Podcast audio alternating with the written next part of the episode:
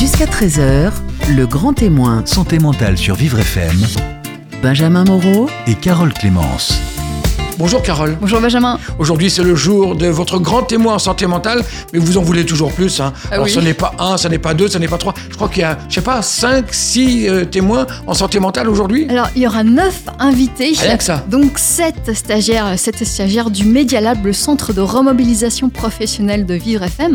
Un, un centre de Media Lab qui s'achève cette semaine, en tout cas pour ces stagiaires, ces sept stagiaires qui seront présents Claire, Elodie, Florence, Maxime, Nisma, Noémie et Olivier. Et ils seront accompagnés de leurs deux formateurs, Fred Pierre et Reski Mamar. On vous explique tout dans cette émission sur le Media Lab, euh, l'objectif, euh, le parcours des stagiaires et ce que ça a pu leur apporter. Alors on va très vite hein, parce qu'il y a neuf personnes à écouter. Je crois que c'est le moment de les entendre maintenant. Ils sont avec vous jusqu'à 13h sur Vivre FM. Jusqu'à 13h, le grand témoin, santé mentale sur Vivre FM, Carole Clémence. Bonjour, bonjour à tous, bonjour Reski Mamar, bonjour Fred Pierre. Bonjour Carole. Vous êtes euh, tous les deux formateurs au Media Lab, le centre de remobilisation professionnelle de la radio Vivre FM. Euh, le Media Lab, c'est un nom euh, un, peu scientifique, ça inspire, euh, ça fait penser à un laboratoire. C'est quoi exactement Reski? Bah, c'est un centre de formation, on fait de la remobilisation professionnelle. Donc les stagiaires viennent là parce qu'ils sont dans un parcours de retour à l'emploi. Et donc ils font de la radio, ils font du théâtre, de la vidéo, et tout ça tourné euh, vers leur retour à l'emploi. Et ça fonctionne? Non, bah, c'est pour ça qu'on continue d'ailleurs. Évidemment, oui, ça fonctionne même très bien. Et, euh, et le mot lab, c'est vrai que ça peut paraître un petit peu barbare, mais en fait, on expérimente pas mal de choses avec euh, la radio, la vidéo, le théâtre, pour euh, justement trouver des parallèles par rapport au, retour à l'emploi. Parce que reprendre une activité, c'est pas pas simple quand on a arrêté de travailler il y a un, an, deux ans, dix ans peut-être. Euh, c'est pas évident de retourner vers l'entreprise et d'avoir à nouveau des horaires de travail, des jours de travail et s'astreindre à, à ça, avoir euh, les, les transports aussi. Euh, et puis euh, un petit chef euh, parfois pénible comme. C'est comme- qui? C'est Reski ou c'est vous? Ah, C'est plutôt risqué. C'est plutôt Reski. Non, c'est chacun son tour. Ou pas d'ailleurs. Et puis euh, voilà, avoir ces, ces contraintes de travail, avoir euh, des obligations par rapport à, à ses collègues, euh, reprendre ce rythme-là aussi avec les collègues. La vie en groupe, c'est pas évident, la vie d'entreprise. Donc ça fonctionne. Et, et pour témoin, nos, nos deux, nos deux invités autour de cette table, Maxime, bonjour. Bonjour. Euh, également Florence. Florence, bonjour. Bonjour. Alors vous êtes euh, tous les deux euh, stagiaires, stagiaires au Media Lab. Vous êtes en train de terminer euh, cette semaine votre stage. Est-ce que, euh, comme le dit Fred, ça vous a aidé à vous remobiliser, à vous reconstruire pour retourner sur le chemin de l'emploi? Ah oui, ouais, totalement, ouais, ouais, ouais. Maxime, J'ai trouvé ça euh, très enrichissant. J'avais déjà eu l'occasion de faire le stage il y a quelques années, mais c'était pas du tout dans les mêmes conditions. Et là, euh, l'alchimie entre le côté radio, le côté ces vidéos et puis l'exploration théâtrale, j'ai trouvé ça très sympa. Donc, euh, très content de mon, mon stage. Et aujourd'hui vous en êtes où? Bah là, je suis euh, en train de faire une candidature pour un poste d'agent d'accueil bilingue, donc euh, dans le privé. Donc euh, on verra si ça marche. Et euh, en principe, je dois faire une formation en bureautique, en e-learning à Nanterre avec l'AFPA au mois de juillet. Donc euh, ça va un peu s'enchaîner, quoi, en fin de compte. Donc le Media Lab vous a apporté, vous a lancé sur ces euh, Ouais, ça m'a relancé en fait. Voilà, ça m'a permis de d'être un peu moins oisif et de. Quelle différence tu, tu as vu entre le premier stage que tu avais fait il y a 5 ans, je crois, Hmm. et, euh, et celui-ci Euh, principalement, euh, bon, le CV vidéo c'est quelque chose de totalement nouveau qu'il n'y avait pas à l'époque en 2012, donc euh, c'était assez intéressant d'explorer ça. Après, euh, c'est surtout au niveau radio que j'ai apprécié parce que quand on a fait le stage en 2012, on faisait du contenu euh, rédactionnel. Donc on travaillait beaucoup avec les ordinateurs, on essayait de, de créer du contenu texte-texte et puis qu'on tirait ensuite sur papier. Il n'y avait pas de radio. Et c'était pas, c'était, en- on produisait ensuite en radio pour faire pour l'émission ça déménage. Mais c'était, un- ça avait un côté un peu scolaire. C'était pas aussi euh, interactif que ce qu'on a fait cette année, qui était très, euh, on organise un débat et puis voilà. Quoi. Florence, vous avez également euh, fait ce stage, vous êtes en train de, le terminer et vous avez aussi euh, été remobilisé. Comment ça se passe euh, actuellement Au- Quel est le bilan de, de votre stage? Bah, en fait, euh, c'est, ça aide à se recentrer, je trouve, et euh, à se concentrer.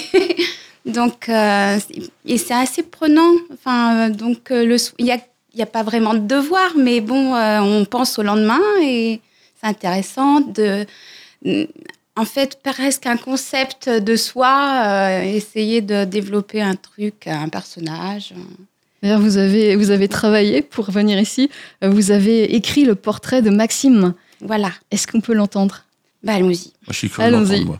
Donc, Maxime, il rime avec un bon copain, un max stable. Comme une belle maxime des fleurs du mal, on peut dire qu'il est coquin et sait transmettre son savoir et sa grande passion du métal. Avec du sang-froid, bien sûr, rassurant comme un bon nounours tout doux, tout doux, qu'il est en fait, mais c'est aussi très bien chanter du de Palmas. Bon vivant, jovial, euh, simple, un max comique aussi. Euh, sans chichi pour des orange tea. Blagueur, grand curieux vanneur, mais doux et sympa. Motivé, impliqué, volontaire et gentil, donc à l'écoute. Ça patoche, quoi. Bon pédagogue, franc, cultivé, avec gentillesse et un dynamique drôle mais réservé. Et calme et cérébral, et c'est prendre du recul face aux situations euh, Star Wars. D'où son côté maître Yoda. C'est quoi les situations Star Wars au cours du, Media Lab, au cours de votre stage? Bah, c'est vrai qu'il y avait des hauts et des bas en communication. Des fois, on ne sait pas se faire comprendre ou on ne comprend pas les autres forcément à la première.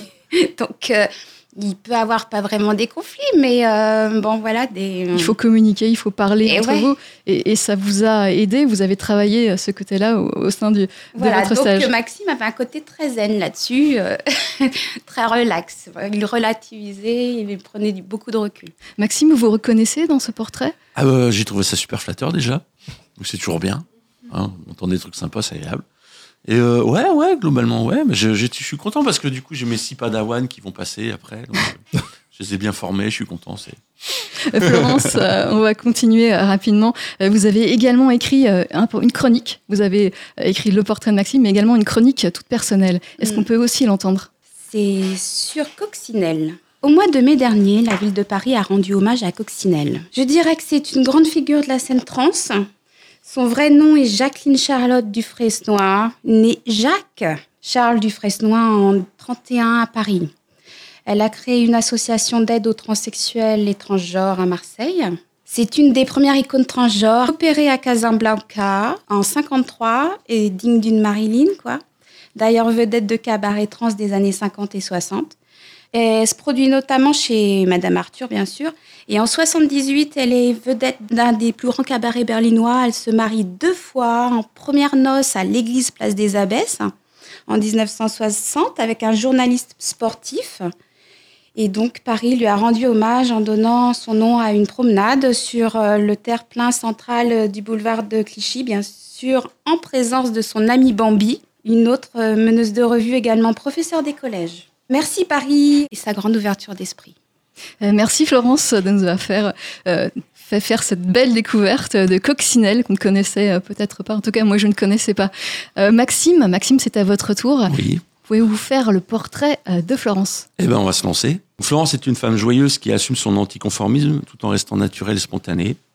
Elle est douce et avenante de prime abord, mais se définit aussi comme une femme forte et peut se révéler surprenante à la fois par son côté punk et petite fille. Elle est en accord avec elle-même, elle affirme sa singularité en toutes circonstances.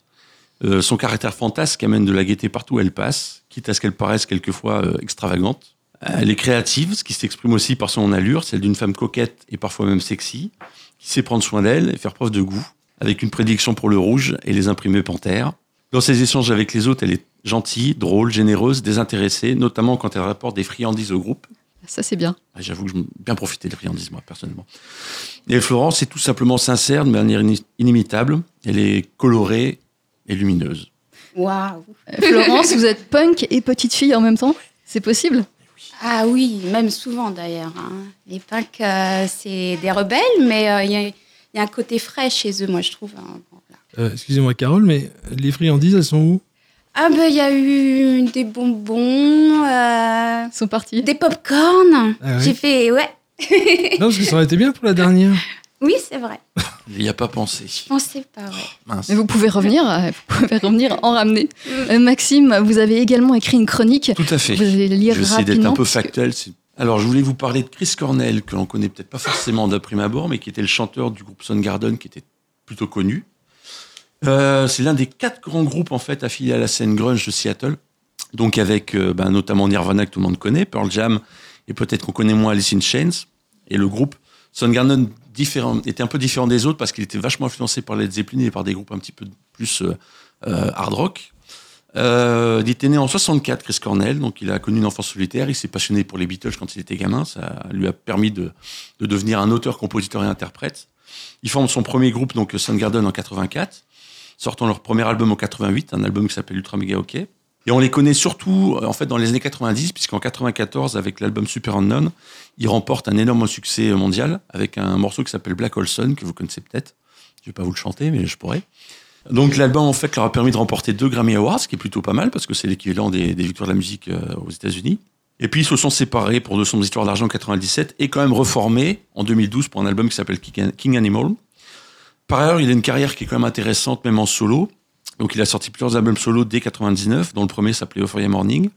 Il en a fait un qui était un album d'électro, qui était très différent de ce qu'il avait fait avec Timbaland, qu'on connaît assez parce qu'il a bossé avec euh, Justin Timberlake, Missy Elliott, enfin tous des artistes comme ça.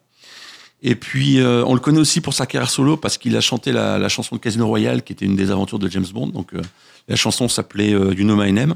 Une très très bonne chanson à la fois rock et un petit peu symphonique. Entre-temps, dans les années 2000, il s'est allié aux anciens musiciens de Rage Against the Machine. Ils ont formé un groupe qui s'appelle Audio Slave, qui a sorti trois albums entre 2002 et 2006 et qui s'est produit à Cuba en 2005, ce qui à l'époque était complètement exceptionnel, euh, puisque bah, tous les groupes américains étaient plutôt bah, pas du tout prévus pour être enregistrés. Il est marié et père de trois enfants. Il est malheureusement décédé en mai 2017 suite à un concert à Détroit. Euh, de très nombreux musiciens lui ont rendu hommage, que ce soit James Hetfield de Metallica, Eddie Vedder de Pearl Jam, mais aussi Jimmy Page de Zeppelin ou même Elton John. Chris Cornell est reconnu comme un formidable chanteur au timbre unique, mais aussi comme un parolier, un compositeur de talent. Moi, ça faisait plus d'une quinzaine d'années que je l'écoutais, et j'avoue que quand il est mort, j'avais l'impression d'avoir perdu un ami. Donc, euh, je tenais à lui rendre un petit hommage. Euh, Merci. cette occasion. Merci Maxime, bien c'est fait. Euh, nous avons découvert Maxime et Florence et on continue à découvrir les autres stagiaires du Media Lab, le centre de remobilisation professionnelle de la radio Vivre FM sur Vivre FM. Jusqu'à 13h, le grand témoin. Santé mentale sur Vivre FM. Carole Clémence. Le grand témoin santé mentale, émission spéciale Media Lab, le centre de remobilisation professionnelle de la radio Vivre FM. Nous sommes avec Claire, Elodie, Florence, Maxime, Nisma, Noémie et Olivier. Alors, nous avons découvert tout à l'heure Florence et Maxime. Et nous allons faire la découverte tout de suite d'Olivier, Noémie et Nisma. Alors, Noémie, bonjour. Bonjour. Nisma, bonjour. Bonjour. Et Olivier, bonjour. Bonjour. On va commencer par l'un d'entre vous, puisque euh, tous les trois, vous avez fait euh, le portrait de quelqu'un et vous avez également écrit une chronique. On va commencer par euh, Noémie. Noémie, vous avez fait le portrait d'Olivier. Est-ce qu'on peut l'écouter? Oui, oui, bien sûr. J'espère pouvoir acquérir une des qualités qu'il a, celle d'être toujours très ponctuel. Je sais qu'en plus d'être ponctuel, il est assidu. Effectivement, je crois bien qu'il a toujours été présent aux ateliers du stage. C'est un judoka de haut niveau qui aime partager ses valeurs et son expérience. Ça doit être sa passion du judo qui le rend rigoureux.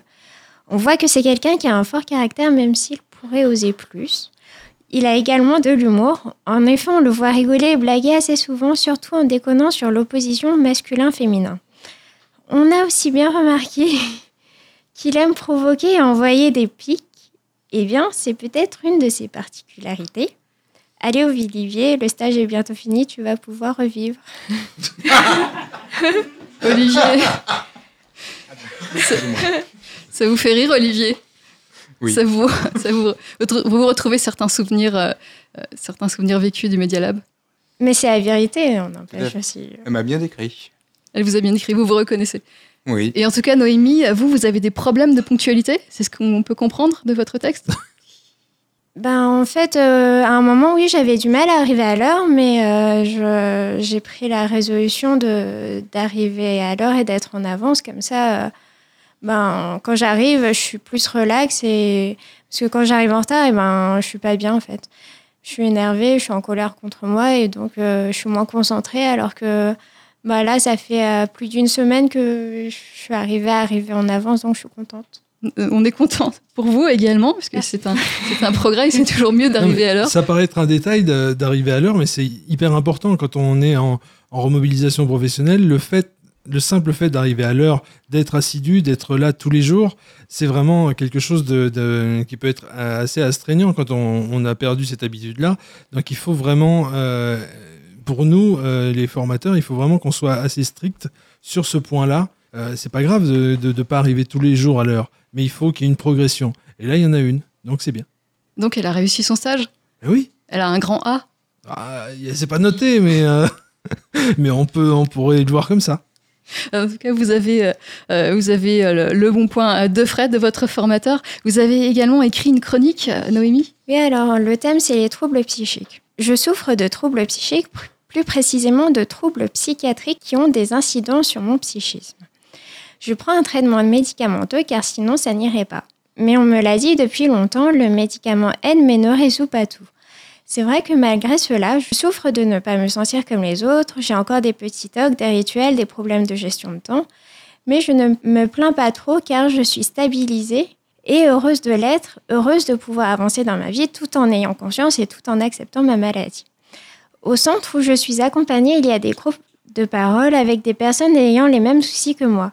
Je suis très contente de voir qu'on peut parler sans honte de nos souffrances, de nos problèmes et de nos positions avec le handicap par rapport aux autres. En effet, les troubles psychiques restent encore assez tabous dans la société, mais ils mériteraient, selon moi, d'être mieux connus et pris en considération, car même si elle ne se voit pas, cette maladie génère de vraies souffrances intérieures.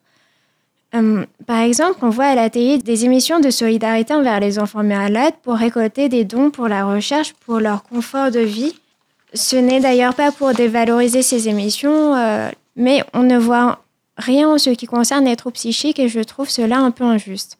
J'aimerais qu'on en sache plus scientifiquement sur ces maladies, sur son origine pour mieux la prévenir et en guérir et pour ça il faut que les gens soient davantage informés, impliqués et fassent plus de dons. Pour finir, j'aimerais dire que j'espère être plus en paix avec moi-même, garder moins de rancune et de colère et avancer, tout ça pour profiter au mieux de la vie.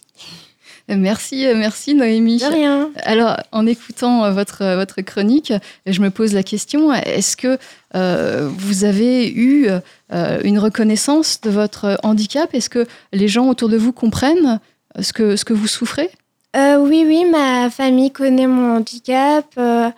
Euh, euh, Est-ce qu'ils comprennent? Est-ce qu'ils sont Oui. compréhensifs? Au début, ben, on comprenait pas et puis je j'avais pas conscience de ma maladie au début, mais euh, au fur et à mesure des années, avec les événements qui se sont passés, mais on a compris que j'avais une maladie. En plus, mes parents ont fait une formation euh, qui s'appelle Profamie et euh, c'est un groupe de parole avec les proches des malades, avec des psychiatres, des psychologues qui expliquent aux familles euh, la maladie de leurs proches pour qu'elles comprennent mieux. quoi. Oui, oui, oui. C'est euh, c'est un, un texte euh, intéressant qui parle vraiment euh, de vous.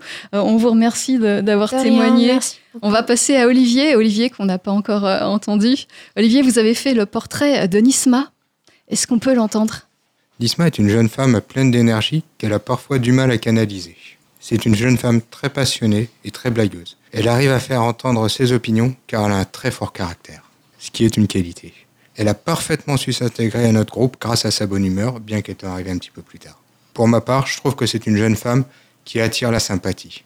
Elle est très conviviale, elle est très altruiste et son fort caractère n'est pas incompatible avec une capacité à faire passer des messages.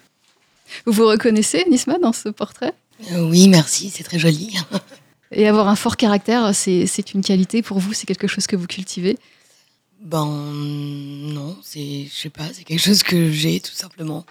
Enfin, je ne pas forcément. En tout cas, ça s'est bien passé euh, euh, sur ce stage. Vous avez eu de bonnes relations avec Olivier. En tout cas, on a l'impression que euh, Olivier vous a apprécié particulièrement. Oui, alors avec- Olivier, on a une relation très spéciale, euh, un peu de euh, et de euh, et de discussion et euh, de d'argumentation aussi. Donc euh, voilà, c'est euh, quelqu'un avec qui on s'embêtait pas, Olivier. Nisma, on va également vous écouter. Vous avez fait le portrait de Noémie. Oui. Noémie, on peut le- l'entendre dès maintenant. On vous écoute. Ok. Alors, Noémie est un petit bout de femme à la voix de petite fille, comme vous avez entendu, dont la douceur du regard vous apaise instantanément. Sa gentillesse n'a d'égal que sa spontanéité naturelle. Ayant commencé le stage doucement, elle n'a cessé de s'affirmer et ne s'excuse plus d'être là. Derrière son apparente sérénité et sa réserve se cache une personnalité de petite poupée malicieuse qui aime taquiner son monde sans avoir l'air d'y toucher, mais toujours avec bienveillance. Ces taquineries sont toujours pleines de légèreté, de simplicité et d'innocence. D'une nature joyeuse, positive et volontaire, elle est très curieuse, courageuse et déterminée. C'est vrai ça, Noémie? Ah oui, ben je, je pense que j'ai. euh, ben oui, j'ai. Oui, ça a j'ai l'air de la vrai. volonté, oui. Oui, bah, c'est vrai alors. voilà, c'est un portrait Merci, réaliste. Nisma. Merci Nisma. Merci. On va passer à Olivier. Olivier, vous avez également écrit une chronique. En fait, ma chronique aborde le thème de Big Brother. Et quand vous le tapez en fait sur euh, Wikipédia, vous apercevez que ça signifie grand frère. L'expression Big Brother est utilisée en fait pour, pour qualifier toute institution qui s'attaque aux libertés fondamentales et à la vie privée des populations. George Orwell a, publié 1984 où il décrit une société totalitaire surveillée constamment par un personnage tyrannique et mythique qui utilise la délation, le chantage, la répression et la violence pour asseoir et conserver son emprise sur la société. Ce qui différencie notre société de celle de 1984, ce sont les lois élaborées en principe de façon démocratique et destinées à nous protéger. La politique de la pensée, Gestapo, est difficilement concevable chez nous, mais est-ce qu'il n'y en existe pas d'autres variétés ou par ailleurs? Et est-ce que dans notre pays, les tentations existent d'en créer des ébauches? Actuellement, sous prétexte de lutte contre le terrorisme, la limite entre liberté et sécurité est assez floue dans, sous l'état d'urgence. Petite touche d'humour. Je ne sais pas, mais quand je sors d'un magasin, par la sortie d'achat, sans achat, je me dis, garde un air naturel, t'es innocent. Ces technologies sont incroyables, il faut le reconnaître. Tout ce qu'on peut faire avec un smartphone, c'est vraiment incroyable. Mais au-delà de 1984, je pense qu'il faut savoir se contrôler pour ne pas se faire contrôler. On est entré pour moi dans un monde qu'Orwell a imaginé il y a plus de 60 ans. Pour revenir à 2017, on va prendre l'exemple de Facebook. C'est une entreprise de plusieurs milliards qui n'a qu'un seul produit, vous-même. Mais il y a aussi d'autres choses à travers euh, Big Brother qui existent. On pourra parler notamment de tout ce qui est technique scientifique. On pourra parler d'ATN, du mobile, de la carte de crédit, qui, utilisée à bon escient, ça peut permettre notamment euh, d'innocenter et d'identifier si vous êtes suspect. Et pour conclure, avant de liker, réfléchissez. C'est très clair en tout cas. Vous êtes un peu parano, non vous? La théorie du complot? Non, je crois pas vraiment dans la théorie du complot. Je dis simplement que par rapport au côté Big Brother qui était, quand on repense au, au livre de George Orwell, il y a des choses par rapport au- à la vidéosurveillance, vous avez des choses comme ça, Qui interpellent. qui, qui interpellent. Et ce qui est quand même étonnant, c'est que ça a été écrit il y a plus de 60 ans, il y a quand même des choses, Donc il y a je, un livre euh, à redécouvrir. je pense. On va repasser à Nisma. Nisma, puisqu'on n'a pas entendu votre chronique. Oui. Et on aimerait l'entendre, Nisma. Moi, je voulais parler de Tim Urban, un gars qui s'interroge sur plein de sujets sur son blog Wait But Why. Dans un article intitulé Pourquoi les procrastinateurs procrastinent, il analyse très justement les mécanismes de procrastination à grand renfort d'images et de personnages illustratoires. Étant une fidèle procrastinatrice devant l'éternel, je me devais d'en partager les enseignements avec vous aujourd'hui. Alors voilà, on a tous dans notre cerveau un décideur rationnel, un gars qui tient la barre de notre cerveau et qui est censé nous driver conformément à nos objectifs de vie. Mais en fait, à côté de ce décideur rationnel, dans le cerveau des procrastinateurs, il y a un petit singe qui s'appelle le singe de gratification immédiate. Alors lui, son délire, en fait, dans la vie, c'est la gratification immédiate. Le plaisir, tout de suite et maintenant. Donc, si le décideur rationnel, par exemple, décide de bosser sur un projet X, ce petit con de singe va lui proposer de regarder des vidéos YouTube sur les créatures des fonds marins, puis va l'entraîner dans une spirale de recherche sur les différentes catégories de baleines, pour finir dans les recoins sombres d'Internet à se demander si les sirènes existent. Bref, à mille lieues sous les mers du dit projet X. Car oui, vous l'aurez compris, le singe de gratification immédiate n'a d'autres plans, d'autres projets, d'autres visions que la satisfaction immédiate d'un besoin X, à ne pas confondre avec le projet du même nom. Bref, vous avez atterri, pauvre procrastinateur, dans le terrain de jeu des ténèbres. Un lieu où vous vous distrayez alors que vous êtes censé travailler. Un lieu où jamais vous ne pourrez apprécier quelque distraction que ce soit, car un sentiment sournois de culpabilité vous submerge. Parfois, heureusement, le panic monster surgit. Il est le seul capable de sauver les meubles du projet X, car il fait flipper et disparaître le singe de gratification immédiate dans l'instant. En conclusion, si vous reconnaissez dans cette chronique, je vous invite à aller checker ce blog pour y puiser de plus amples informations sur comment gérer votre procrastination, ou alors pour savoir comment nourrir votre singe de gratification immédiate. Euh, Merci Nisma. Euh, Très très brièvement, puisqu'on n'a pas le temps, euh, comment vous arrivez à gérer votre procrastination et arriver à- l'heure au Media Lab et arriver à vous concentrer et à faire les tâches qu'on vous demande Euh, alors, arriver à l'heure, ça c'était un petit peu un problème pour moi, euh, j'avoue. Mais ça, c'est pas de ma faute, évidemment. Ça, C'est pas de votre faute, non C'est à cause du transport, des transports en commun. C'est toujours la faute du métro. Voilà, c'est toujours la Ah faute de- du bus euh, et des travaux. Mais euh, non, sinon, j'ai trouvé que c'était vachement intéressant. Donc en fait, euh, enfin pour moi, j'étais euh, impliquée, donc j'arrivais à me concentrer sur les tâches. Je trouvais aussi que c'était des sujets de réflexion qui étaient intéressants. Et puis on avait quand même une liberté d'aller un peu où est-ce qu'on voulait aller. Donc voilà, moi j'ai choisi la procrastination parce que c'est un sujet qui me qui me parle. Et du coup, je pense que c'est ça aussi qui fait le, le succès euh, de cette remobilisation euh, professionnelle, c'est un peu de laisser les, les acteurs aller vers là où, enfin, vers ce qui les intéresse, quoi. C'est normal Voilà. parce que le but du Media Lab, c'est pas de formater les gens. Ouais, voilà, C'est euh, juste de, donner, de redonner des repères, c'est tout. voilà. Et faire travailler des personnes et des caractères très différents. Merci Nisma. On a découvert euh, donc euh, Olivier, Nisma et Noémie. On va découvrir les autres stagiaires restants euh, de ce Media Lab juste après une- une pause sur Vivre FM. Jusqu'à 13h, le grand témoin, Santé mentale sur Vivre FM. Carole Clémence. Le grand témoin santé mentale, nous sommes avec les stagiaires du centre de remobilisation professionnelle de Vivre FM, le Media Lab. Alors nous avons entendu Florence, Maxime, Nisma, Noémie, Olivier et nous découvrons maintenant Claire et Elodie. Elles sont nos invitées. Bonjour Claire. Bonjour. Elodie, bonjour. Bonjour. Vous êtes euh, nos invités. Nous allons vous découvrir euh, au travers de portraits et de chroniques que vous avez écrits. Euh, Nous sommes toujours avec Fred Pierre et Reski Mamar. Ah Ils oui, nous on toujours autour de cette- Voilà. Mais vous pouvez intervenir quand vous voulez. Mais on a va pas pas se priver. Alors, ce stage, ce stage qui, qui prend, qui prend sa fin, qui, qui se termine cette semaine, Claire, euh, vous l'avez vécu comment? Euh, plutôt bien, très très bien. Euh, effectivement, le cadre c'est très très important. Et euh, bon, déjà, on avait de très bons animateurs et C'est voilà. vrai. Donc, Reski et Fred. Ah bah, pas que. Oui, il y a Pauline aussi. euh, Pauline qui est ici, accompagne. Et, euh, la psychologue. bon esprit, euh, bienveillance, etc. Et puis il y a les profs de, de théâtre euh, et également les, les, euh, encadrants en Oui, vidéo tout à fait, aussi. ouais, ouais. Alors, en arrivant au Media Lab, euh, vous vous attendiez à quoi? Alors, j'avais pas trop d'a priori. J'avais entendu dire que le, le stage euh, changeait un petit peu de forme. Mais j'ai découvert au fil, du, au fil du stage, des premières semaines, etc., comment ça se passait. euh, voilà.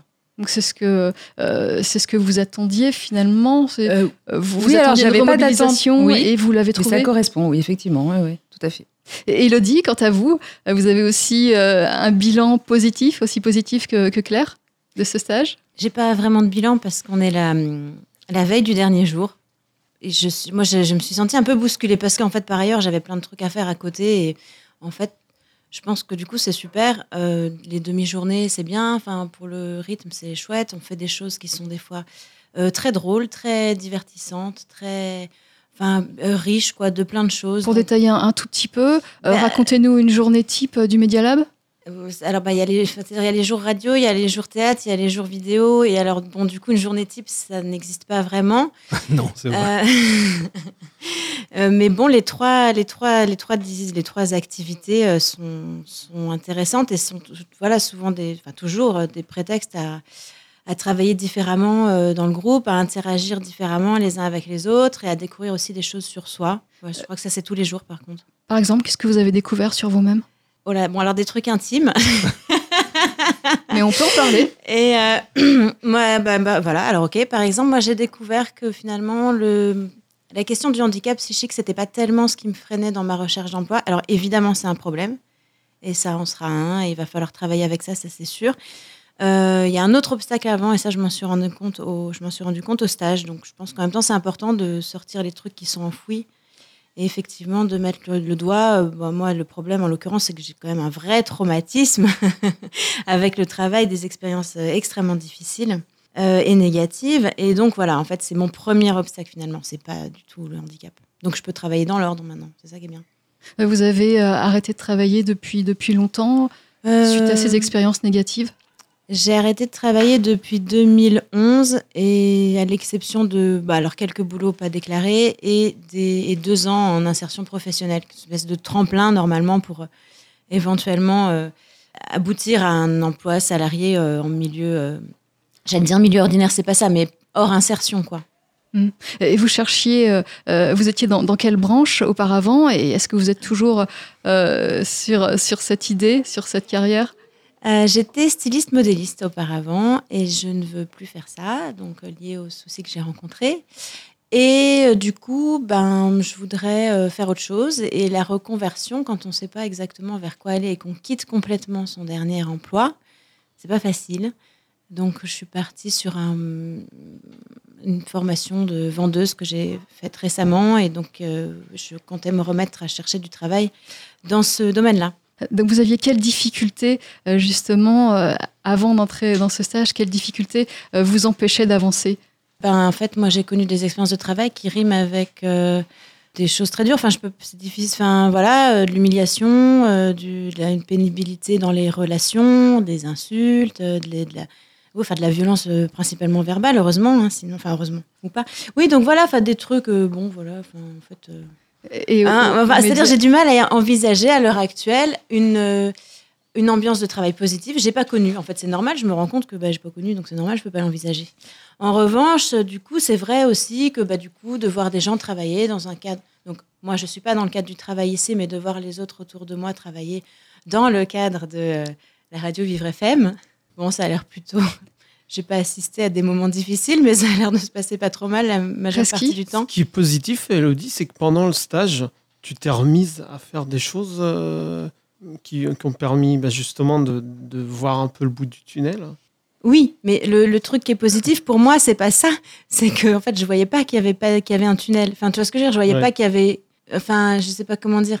C'est un truc enfoui qui est remonté. Bon, voilà. Donc maintenant, je peux m'en occuper. C'est ça. C'est c'est juste ça. en fait. C'est très bien aussi. Oui, je pense que c'est plutôt bien. Et au sein du Media Lab, vous avez eu des relations euh, euh, positives. En tout cas, vous avez réussi à, bien vivre euh, ce- cette expérience euh, de groupe et à en retirer euh, des leçons.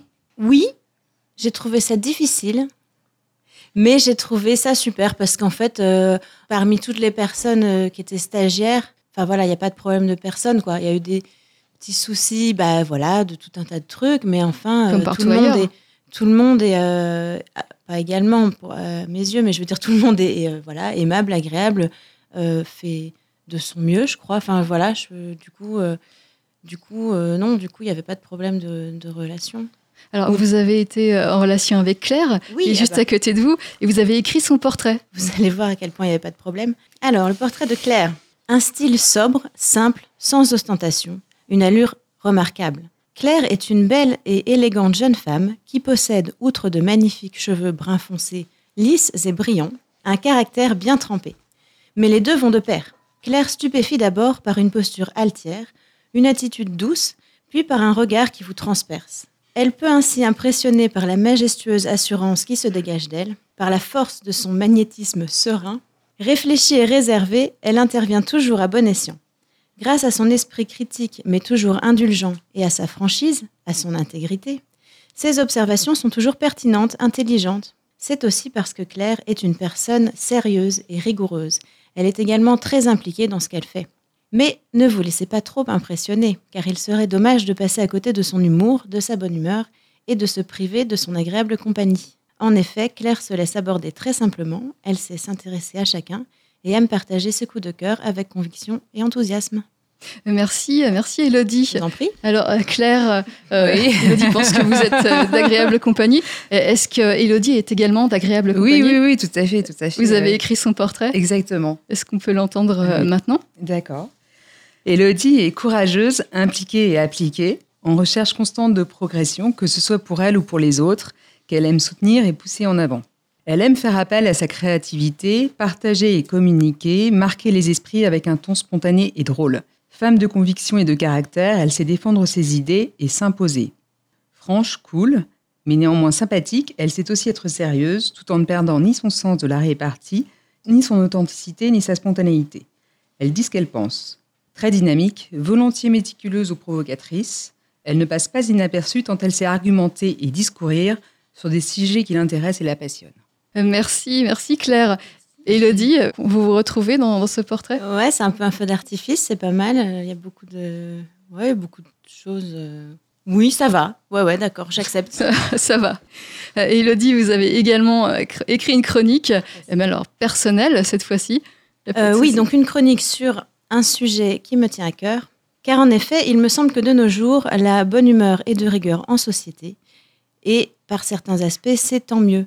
Mais à l'encontre de tout bon fonctionnement métabolique et même de tout bon goût, il y a de moins en moins de place et de moments dédiés aux coups de mou et aux coups de blues. Et ça, c'est plus triste.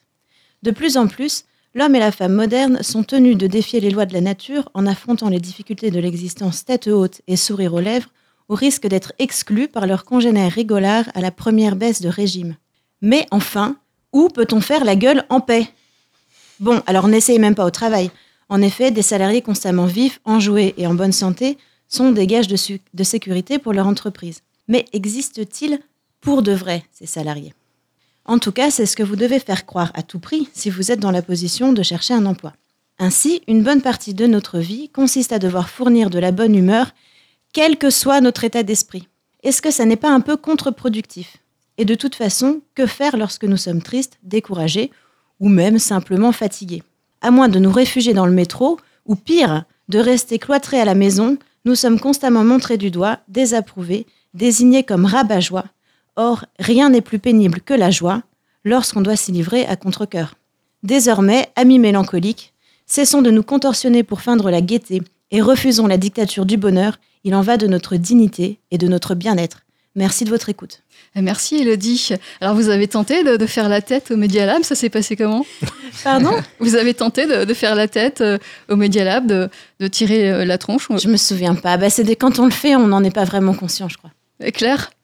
Oui, euh, c'est pas trop de mon style, mais de faire la tronche. Mais je me. Voilà. Euh, on va... Je dis pas que ça n'arrive jamais. Ça arrive euh, certainement à tout le monde. En tout cas, Elodie, euh, merci d'avoir euh, crié, euh, crié cette envie de, euh, parfois de, de montrer ses émotions et, et d'arrêter de, de feindre euh, le bonheur quand on, C'est primordial. C'est quand on ne primordial. le ressent pas. Claire, vous avez également, vous aussi, une Oui, chronique. oui, oui. On va l'entendre. Qui n'a jamais rêvé de voir ses capacités intellectuelles augmenter de manière spectaculaire, voire exponentielle D'avoir un charisme hors norme, d'apprendre et de maîtriser une langue en deux semaines. C'est ce qui arrive rapidement à Eddie Mora dans le film Limitless, sorti en 2011. Alors qu'il découvre le NZT, une molécule de synthèse, presque par hasard, sa vie va changer du tout au tout. D'écrivain plutôt négligé, en panne d'inspiration, en galère financière et en pleine rupture amoureuse, il va pulvériser toutes les limites, toutes ses limites. Le jeune homme devient alors, sous l'effet de la drogue de synthèse, super performant, brillant, organisé, prolifique. Il va achever l'écriture de son manuscrit en un temps record, quelques jours, voire quelques heures. Ce héros va également tenter de reconquérir son ex, apprendre de manière fulgurante et dans de nombreux domaines où changer de look, signature de son nouveau style et mode de vie. Mais Eddie va aussi étudier de manière très approfondie le trading pour par la suite monter une opération financière plutôt risquée en empruntant des fonds auprès d'un mafieux russe.